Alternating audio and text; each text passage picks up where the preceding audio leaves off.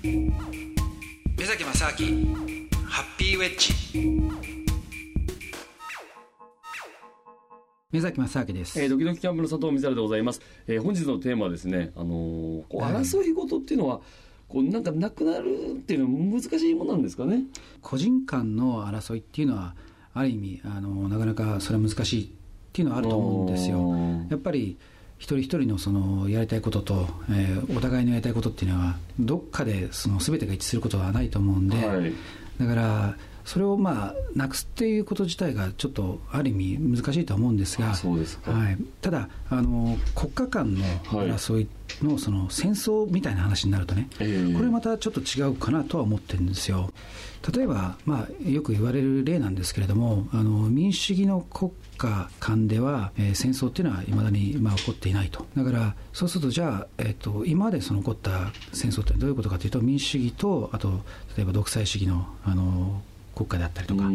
いうことがやっぱり多いんですよね。はい、あともう一つはその宗教的なものがあのどういうふうにその社会の中で位置づけされてるかっていうことが非常に重要になってくるんですけども、はい、まあ、これもよく言われるその政教分離っていうね要するに政治とあと宗教がそのしっかりと法律的に、まあ、社会システムの中で分離されてるかっていうのが重要なポイントになってくるんですよ。あ政治と宗教が、はい、そ近いところにあるとその、えー、争い事の原因になりやすいということなんですか？そうですね、あの一般的にそういう傾向はやっぱどうしても出てきちゃうんですよ。で、まあ、今、例えばイスラム教徒、これはイスラム教徒に限った話じゃないんですけれども、はい、昔から例えばキリスト教徒であったりとか、はい、いろいろその宗教戦争っていうのはあったんで、ん。そのどうしてもその宗教特にあの、まあ、ユダヤ教、イスラム、えー、キリスト教と言われるその一神教ですよね、その神が一つであるっていうその思想のもとの宗教だと結局そのじゃあ自分の神様をその信仰しない人たちは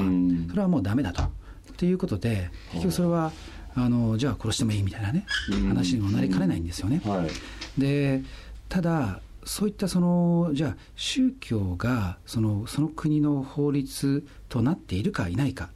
っていうところが実は重要になってくるわけなんですよ。国の法律とその宗教のその戒律というかルールが別な方がいいっていうこと、うん、そうですね。だから近代社会っていうのは結局そういった宗教は宗教で宗教の自由がありますと。だからそれは信仰しても構いませんと、うん、ただ政治に関してはそれは宗教と全く別なんですっていうことがえー、近代社会の、まあ、近代国家のね、はい、多くなんですよ。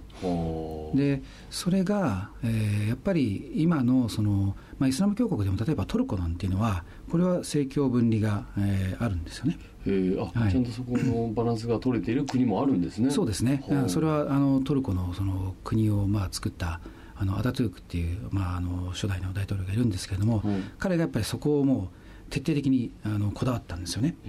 だからやっぱりトルコっていうのはあの、まあ、ヨーロッパのね、えー、一番南側にあるんですけれども、はい、今の NATO っていうあの北大西洋条約機構ですか、うん、あそこの一部にも入ってますし、で、えー、今、まあ、いろいろあの議論はあるんですけれども、でもトルコがヨーロッパの EU の、ね、一一部に入りたい、まあ、そこはちょっといろいろ賛否があるんですけども、でも、その一部になってもいいっていうような話にもまあ、なってるわけですよ。でただ、じゃあ他のそのイスラム教国っていうイスラム教をね、えー、と信仰してい。る国っていうのはどういうことかっていうとやっぱりイスラム教っていう宗教が国の法律と同じになってしまってるんですよねシャリアっていう法律が。そうすると、まあ、ちょっと前の例えばあのタリバンがあの制圧していたあのアフガニスタンとかね、はいここも結局非常にその戒律の厳しいそのイスラム教徒によって、例えば女性はあのもう全部こうカバーしなきゃいけないとか、はい、うん、あのなんかいろいろその例えば、えー、なんですか、えー、なあの動画であったりとか、あと写真であったりとかね、こういうものはあの禁止されたりするんですよ。結局偶像崇拝って言われてるそのなんていうんですかね。まあ何らかのその偶像ですよね。ものであったりとか、はい、そういうものを信仰することが禁止されてるんで。あその信仰の対象物として何かこう、はい、ないものがないってことなんですね、うん、そうなんですよ。だからイスラム教国のその、えまあなんですかあのえー、例えばキリスト教とかだとどうしてもその十字架があったりとかこうあるじゃないですか。で、ね。はい。でもイスラムの,、えー、のその信仰する場所に行くと何もないんですよ。その確かにコーランっていうその、ね、あの宗教のその、まあ、本は正教、はい。経典はあるんですけど、はい、でも実際に何かをこう物を拝むとかっていうことはないんですよね。信仰の対象物は物としてないんです、ね、そうなんですよ。だからまあタリバンなんかは当時じゃ写真はダメだとかテレビはダメだとかねそういうことをいろいろやったりしてたんですよ。だからそういった宗教的なものを、えー、要するに法律としてそのそれが同一化してしまうというのがあって、ただそれのじゃあ一つの反対側のいい例が、えー、ラテンアメリカなんですよね。でラテンアメリカっていうのは非常にそのキリスト教のあの色が強くて、はい、でやっぱりあの、まあ、キリスト教徒のその特にカトリック教徒が多いんですよ。でカトリック教徒っていうとやっぱりローマ法王のね、えー、の元で非常に厳しい戒律があったりするわけですよ。例えばあの婚前交渉はダメだったりとかね。あと普通に否認をしたらダメだとかね。そんなのもあるんですよ、まあ、それ自然じゃないからとか。はあなるほど、はい、でただじゃあラテンアメリカはどういうことが起こってるかっていうと同性愛者の結婚が認められてる国っていうのは結構多いんですよ。でこれってじゃあキリスト教徒から考えるととんでもない話なんですよね。自然じゃないとかとかって、はい、そのローマ法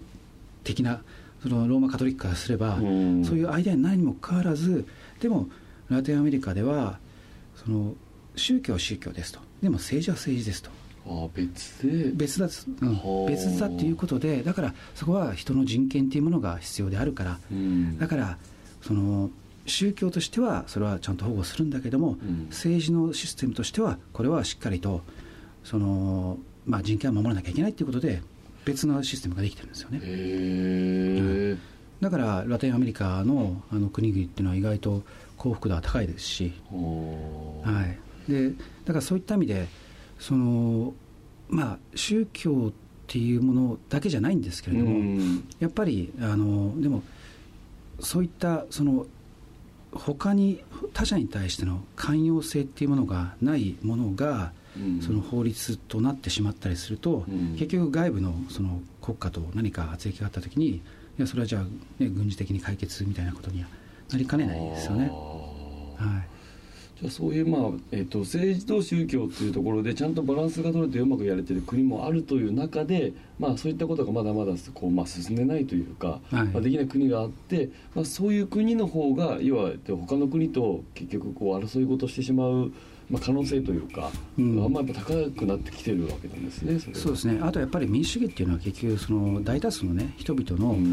あの意思が反映されたものが民主主義じゃないですか。そうですね。でそうするとやっぱり一部の人っていうのはどうしてももうやっちゃえとかなるかもしれないんだけども、えー、でもそれがみんなが本当にその本当にそれでいいんですかっていうことをコンセンサスを取ろうとしたら、うん、それはねあの他の人の国国の人たちを殺してまで自分たちのその正当性を主張しようってことってなかなか生きにくいと思うんですよね、はい、